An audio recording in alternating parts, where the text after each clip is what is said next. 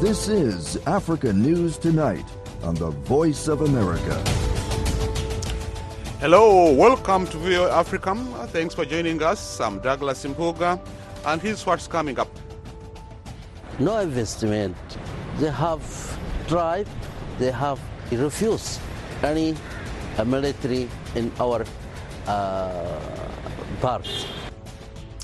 That's Mohammed Kar Kuba, who says he and other local leaders in the Port Sudan area oppose having a Russian base there. Also, Cyclone Freddy pounds South- Southern Africa, killing at least 100 people in Malawi and heading for Mozambique again. And U.S. Secretary of State Antony Blinken is heading to Ethiopia and Niger. All this and more coming up on Africa News Tonight.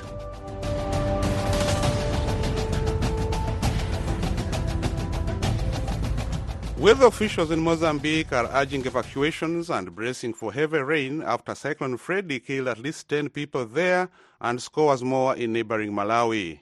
Charles Mangwiro reports from Maputo, Mozambique. The Deputy Director of Mozambique's National Institute of Meteorology, Musa Mustafa, told VOA Tuesday that they are appealing to people in risky areas to evacuate. He says although Cyclone Freddy has weakened to a low pressure system in neighboring Malawi, more rains are expected in Mozambique's north and west in the next two days. Well, um, we are still in the tropical cyclone season because it starts in October and ends in, in April. Till now, there is no signal of a formation of a, another tropical cyclone, but the, the season is still active, and we need to continue our our watching to, to watch what's happening in the, in the Indian Ocean, the, the other side of even close to Australia, because uh, Freddy's cyclone formed in near near Australia, and it moved to, towards our our region. National Public Safety Service spokesman Andrea Zimbua late Monday said the cyclone destroyed hundreds of homes and damaged clinics and roads. Speaking at the press briefing broadcast on Radio Mozambique, he said rescue teams were in Zambezia province to help victims and search for survivors. Eh, Atividade He says their main pursuit is to enter houses where there were probably fatal victims from blown off roofs or collapsed ceilings. Tazimbwa says they also want to open access roads. Mozambique's Health Minister Armindo Tiago also spoke at the Monday night briefing. He said they are preparing for potential outbreaks of waterborne disease. He says what will happen is an increase in the level of flooding and floods, as in any rainy season, will increase the prevalence of diseases of water origin. Cyclone Freddy has set a record for accumulated energy, intensifying seven times since first making landfall in February in Madagascar. The cyclone hit Mozambique a second time on Saturday night and has devastated parts of Malawi, killed close to 100 people, and left thousands homeless. Freddy appears to be the longest lasting such storm on record. Meteorologist Mustafa says the record cyclone is more evidence of extreme weather caused by climate change. What is important is we, we need to continue to research, to investigate in our country what the real uh, the impact of a climate change. But this is uh, the evidences that we have now, nowadays. Mozambique in the past 20 years has been hit by seven high intensity tropical cyclones that left a trail of death and destruction. Charles Mangwiro, VOA News, Maputo, Mozambique.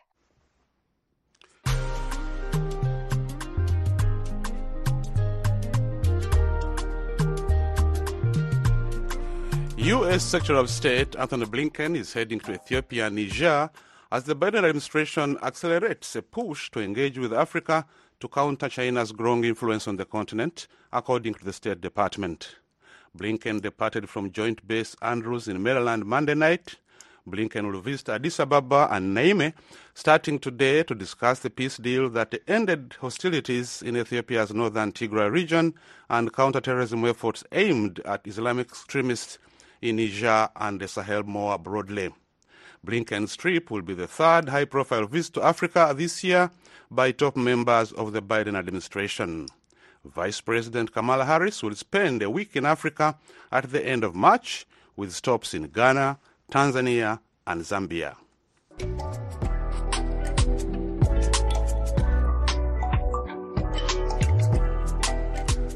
Sudan has said it will host Russia's first navy base in Africa despite opposition from the West as soon as the country completes a transition from military to civilian rule. But while some, Sudanese, while some Sudanese support the business that a base would bring, local tribal leaders oppose a foreign military presence. Henry Wilkins reports from Port Sudan, Sudan. Port Sudan is Sudan's vital link to the Red Sea, a body of water strategically important for global powers and the countries that surround it, not least for its access to the Suez Canal.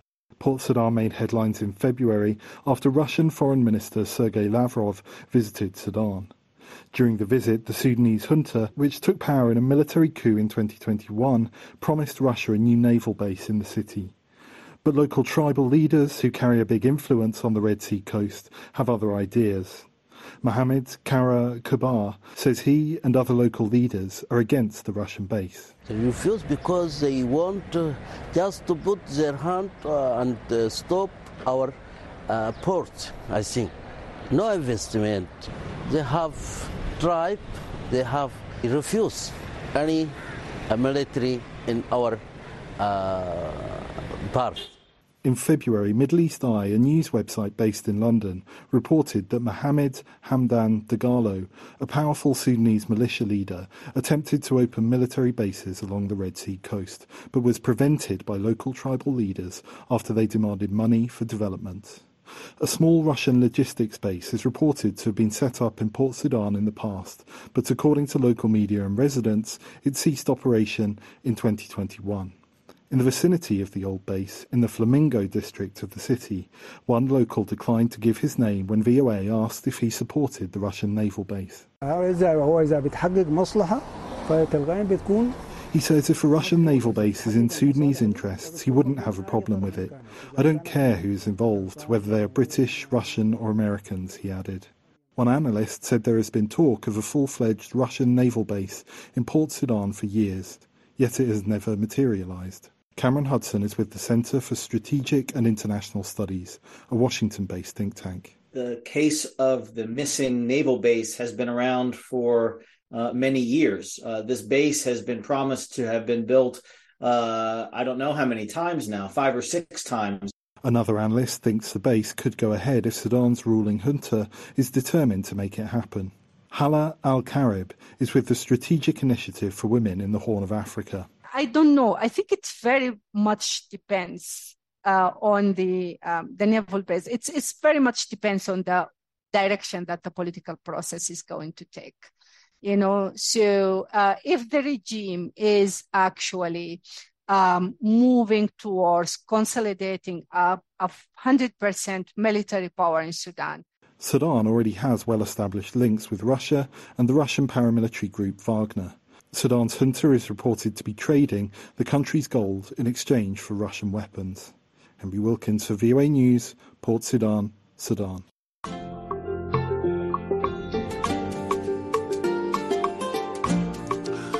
The Volcanological Observatory of Goma in the Eastern Democratic Republic of Congo says a glow that was observed at the top of a, of a volcano poses no risk to the city.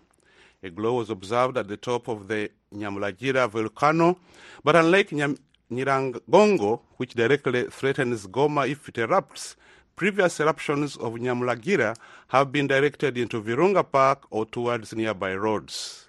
The observatory recommends that Goma's more than 1 million residents remain calm and go about their business freely. For more on this, I reached reporter Jaffa Alkatante. Yesterday, Goma Observatory of Volcano communicate that uh, Nyamulagira Mount is in internal eruption, and people in the north of the city uh, could see the red color on the sky, and many people was afraid and thinking about Nyiragongo, but it was a chance that is not Nyiragongo because Nyamulagira is not a danger to the city of Goma as uh, the lava of Nyamulagira always go in the direction of the Virunga National Park. And that uh, eruption was not an outside eruption, an external, but it was an internal eruption. So, how are people there given that that area is known for volcanic eruptions? Are people concerned? Uh, yes, people are afraid. You know, if it was Nyiragongo, as Nyiragongo is just in front of the city of Goma and the lava direction of Nyiragongo is the city of Goma, everybody was waiting for uh, a speech from OVG, the, the observatory. And when the observatory said it's not Nyiragongo, it was like something, uh, a good news for all locals in the city of Goma because uh, people still remember uh, the damage did by the last eruption of Nyiragongo. So for now, at least uh, Goma is safe. That's what you're saying. Yes, for now, Goma is safe. According to what scientists uh, of OVG said, Goma is safe, and this situation was under control. They knew about this escalation of the lack of lava inside Nyamulagira, but as Nyamulagira is not a danger to the city of Goma, that's why OVG didn't do a communicate before to do not panic locally. And you know, Nyamulagira for now is in a zone under rebel control. So if uh, Nyamulagira is in eruption, uh, no one can go there as journalists, and I don't know even if scientists will be welcomed by M23 to, to visit the volcano. That was reporter Jaffa Alkatante. He spoke with me earlier from Goma.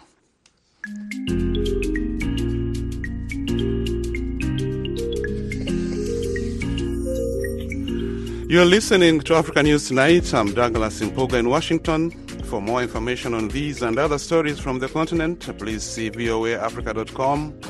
There you'll find all your favorite VOA radio and TV programs and a whole lot more. For world news, check out voanews.com.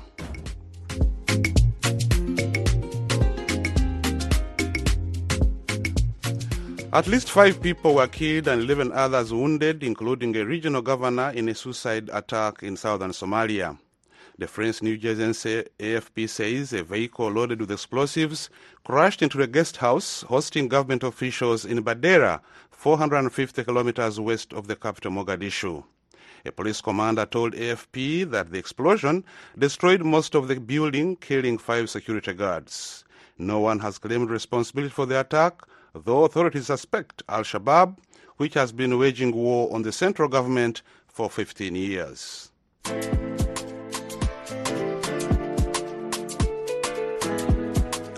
A South African company is positioning itself to be at the forefront of helping motorists across the continent to eventually move from fuel driven to electric powered vehicles. Electro Eve Electric says this makes sense as petrol prices keep rising and the world turns more towards clean energy to protect the environment. Darren Taylor reports. Ask Ndia Magadagela why she left the career as an accountant three years ago to open an electric car company, and she'll simply say, the future. I think the fact that I'm also a woman player in the industry says something about it. But for us, it's really just about doing the spade work and also allowing other people to also get onto the wagon. She says Pretoria based Everlectric is currently fulfilling a very niche market, as she describes it, in southern Africa. We play in the business to business market where we provide our vehicles to players in the logistics industry. A lot of these global logistics players have made commitments to reduce their carbon emissions by a different intervals 2030, 2035. And so when we heard that, we thought about bringing a solution that could help them reach those goals. So Magadagela got financing to import material to build solar-powered charging stations at 35 strategic locations across South Africa.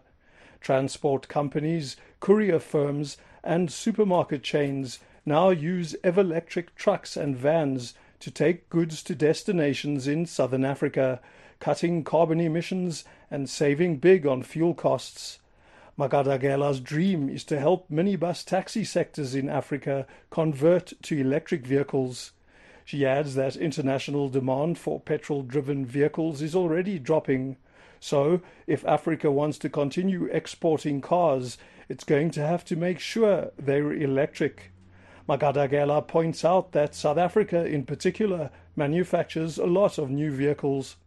4% of our GDP is, is due to the export of vehicles that we manufacture in South Africa. We export about, I think, 70% of our production in South Africa. But the markets that we are exporting to have already said that by 2035, they will not be taking internal combustion engines, which are the normal vehicles that you and I are driving today. It's going to get to a point where it's not an option to go electric. We will have to go electric at some point. She says African authorities don't seem to have grasped this yet. For Magadagela, the biggest challenges preventing expansion of electric vehicles and related infrastructure in Africa right now are costs and restrictive rules and regulations. In South Africa, electric vehicles are levied up to 40% of import taxes. They are seen as luxury goods. So that actually makes it very difficult to have an electric vehicle at a price point that most South Africans can afford. Those punitive import taxes, those are some of the things that are challenges to our business. But definitely also the skills that we need in this industry. We need to be thinking about the education system and how we sort of train the skills that relate to this industry. She says she's met a few people around the world who've joked with her that electric vehicles can't operate in Africa because there's little to no electricity on the continent. Magadagela agrees that Africa's going to have to address its power gap fast if it doesn't want to lag even further behind. She wants African governments to formulate policies as soon as possible to make it easier and more affordable for Africans to import electric vehicles. As demand grows, she says, so motor manufacturers in Africa will begin making electric cars. Prices will come down and fuel driven vehicles will fade into history. For VOA News, I'm Darren Taylor in Johannesburg. The U.S. is extending more than $100 million to Kenya to help increase access to safe drinking water, sanitation, and hygiene services for millions of people. From the Kenyan capital, Nairobi, Reuben Kyama reports for VOA.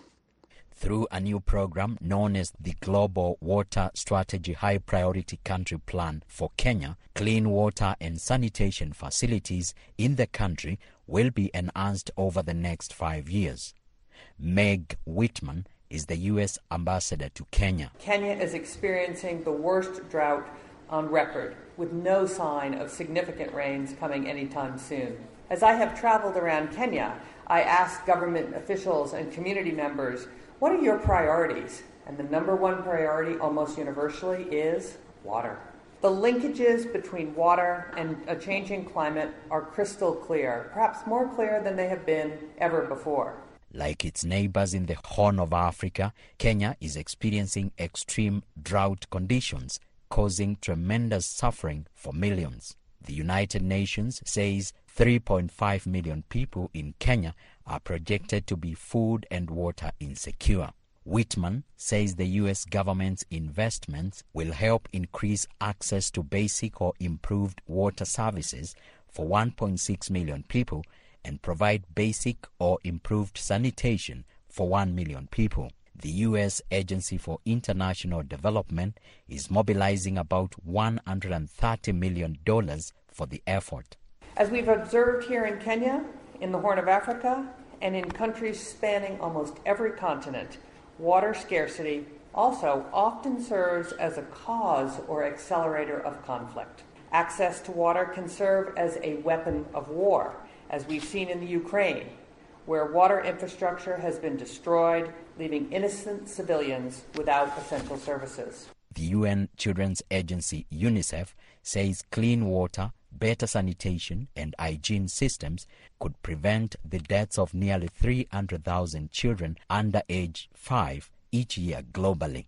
Alice Wahome is Kenya's cabinet secretary for water, sanitation and irrigation. The demand for water is expected to grow exponentially in our country over the next 15 years. Even if we invest heavily in bulk water infrastructure, it will be very difficult for supply to keep pace with the demand. Therefore, we need innovative approaches for supply and demand management options. Some experts say recurrent drought makes access to water and sanitation services a constant problem, especially for communities in the country's arid and semi arid areas. Another challenge is the growing number of informal settlements in major towns and cities. Susan Koki Mutua is a public health officer at the Department of Public Health. About 6 million Kenyans have no access to any form of sanitation facilities and practice total open defecation. About 24 million use unimproved sanitation facilities or share latrines. Malnutrition and stunted growth is on the rise in many counties and is mainly attributed to poor sanitation and hygiene as one of the underlying risk factors. Every year, many counties are reporting cholera outbreaks as we are going through right now in about 16 counties. UNICEF says 844 million people worldwide lack safe drinking water and 2.3 billion do not have access to latrines or other basic sanitation facilities. Reuben Kyama, VOA News, Nairobi. Uganda's City Oilers have qualified Qualify, uh, finally qualified to play at the 2023 Basketball Africa League games after two failed attempts in 2020 and 2022. The team's decisive win over Burundi's Urunani BBC in the third place playoff game of the Road to BAL will see debut among the continent's big boys for the third edition of the BAL Championships. Reporter John Sentamu has more.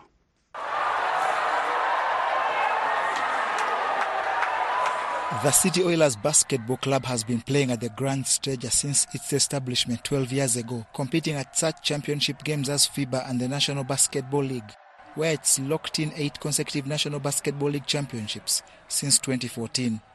However, where it comes to big competition, none on the African continent beats the Basketball Africa League BAL Championship, where the team will make its debut next month. City Oilers are veteran players like team captain James Okello acknowledge that playing at the BAL is a dream come true. It's, it's been a long wait for us. The first time around, you know, we fell short um, in 2019.